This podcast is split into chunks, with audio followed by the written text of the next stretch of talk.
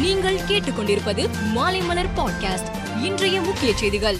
தமிழ்நாடு அரசு போக்குவரத்து கழகங்களால் இயக்கப்படும் அனைத்து பேருந்துகளிலும் ஐந்து வயதுக்குட்பட்ட குழந்தைகள் இலவசமாக பயணிக்க அனுமதிக்கப்படுவர் என சட்டப்பேரவையில் போக்குவரத்து துறை அமைச்சர் எஸ் எஸ் சிவசங்கர் அறிவித்துள்ளார். தற்போது தமிழகத்தில் மூன்று முதல் பனிரெண்டு வயது வரையிலான குழந்தைகளுக்கு அரை கட்டணத்தில் பயணச்சீட்டு வழங்கப்பட்டு வரும் நிலையில் இனி ஐந்து வயது வரை குழந்தைகள் இலவசமாக பயணிக்கலாம் என கூறியுள்ளார்.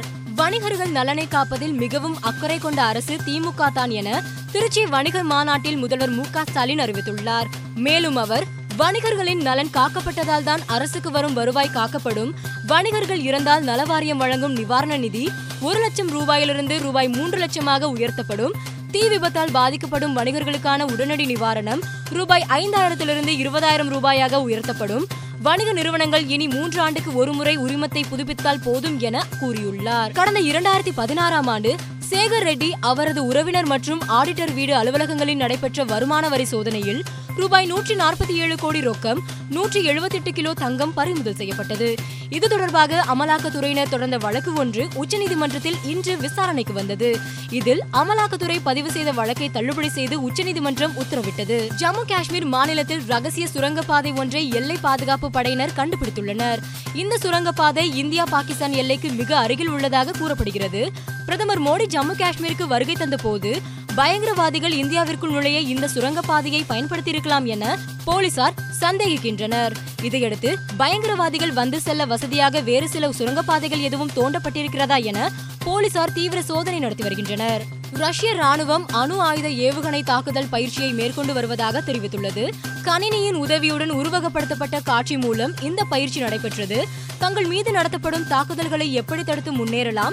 அணு ஆயுத தாக்குதல் மூலம் ஏற்படும் கதிர்வீச்சு மற்றும் ரசாயன ஆபத்துகளில் எப்படி செயலாற்ற வேண்டும் என்றும் ரஷ்யா பயிற்சி செய்கிறது. இந்த பயிற்சியில் நூறு பேர் கலந்து கொண்டதாக கூறப்பட்டுள்ளது. மரியபோல் நகரத்தின் மீதான தாக்குதல்களை ரஷ்யா நிறுத்த வேண்டும் என உக்ரைன் அதிபர் ஜெலன்ஸ்கி தெரிவித்துள்ளார். மரியபோலில் உள்ள பொதுமக்களை வெளியேற்றும் பொருட்டு ரஷ்யா போர் நிறுத்தத்தில் ஈடுபட வேண்டும். ஐநாவும் செஞ்சிலுவை அமைப்பும் சேர்ந்து நூறுக்கும் மேற்பட்ட உக்ரைன் மக்களை மரியுபோலில் இருந்து வெளியேற்றியுள்ளதாகவும் அவர் கூறியுள்ளார். பிரபல நட்சத்திர கால்பந்து ஜாம்பவான் டியாகோ மரடோனா அணிந்திருந்த டி ஷர்ட் ஒன்று இந்திய மதிப்பில் ரூபாய் எழுபத்தொரு கோடிக்கு ஏலம் போனது. ஆயிரத்தி தொள்ளாயிரத்தி எண்பத்தி ஆறாம் ஆண்டு உலகக்கோப்பை கால்பந்து காலிறுதிப் போட்டியில் இங்கிலாந்துக்கு எதிராக அவர் விளையாடிய போது இந்த டி ஷர்ட்டை மரடோனா அணிந்திருந்தார். அந்த போட்டி முடிந்தவுடன் மரடோனா இங்கிலாந்து வீரர் ஸ்டீவ் ஹட்ஜுக்கு அந்த டி ஷர்ட்டை வழங்கினார். இந்த டி ஷர்ட் லண்டனில் ஏலம் விடப்பட்டு ரூபாய் எழுபத்தோரு கோடிக்கு வாங்கப்பட்டது. இங்கிலாந்து பந்து வீச்சாளர் ஜோப்ரா ஆர்ச்சர் முழங்கையில் ஏற்பட்ட காயம் காரணமாக இரண்டு அறுவை சிகிச்சையை மேற்கொள்ள உள்ளார். இதையடுத்து பேசிய அவர் நான் நீண்ட நாட்களாக கிரிக்கெட் விளையாடாமல் இருக்கிறேன். நடைபெறவுள்ள அறுவை சிகிச்சைக்கு பிறகு நான் கிரிக்கெட் விளையாடுவேனா என்பதே அச்சமாக இருக்கிறது. எப்படியும் ஒரு கட்டத்தில் நான் சிறப்பாக விளையாடவில்லை என்றால் எனது ஒப்பந்தம் ரத்து செய்யப்படும். ஆனால் இங்கிலாந்து கிரிக்கெட் வாரியம் எனக்கு நம்பிக்கை அளித்திருக்கிறது. மீண்டும் விளையாடுவேன் என நம்புகிறேன் என கூறினார்.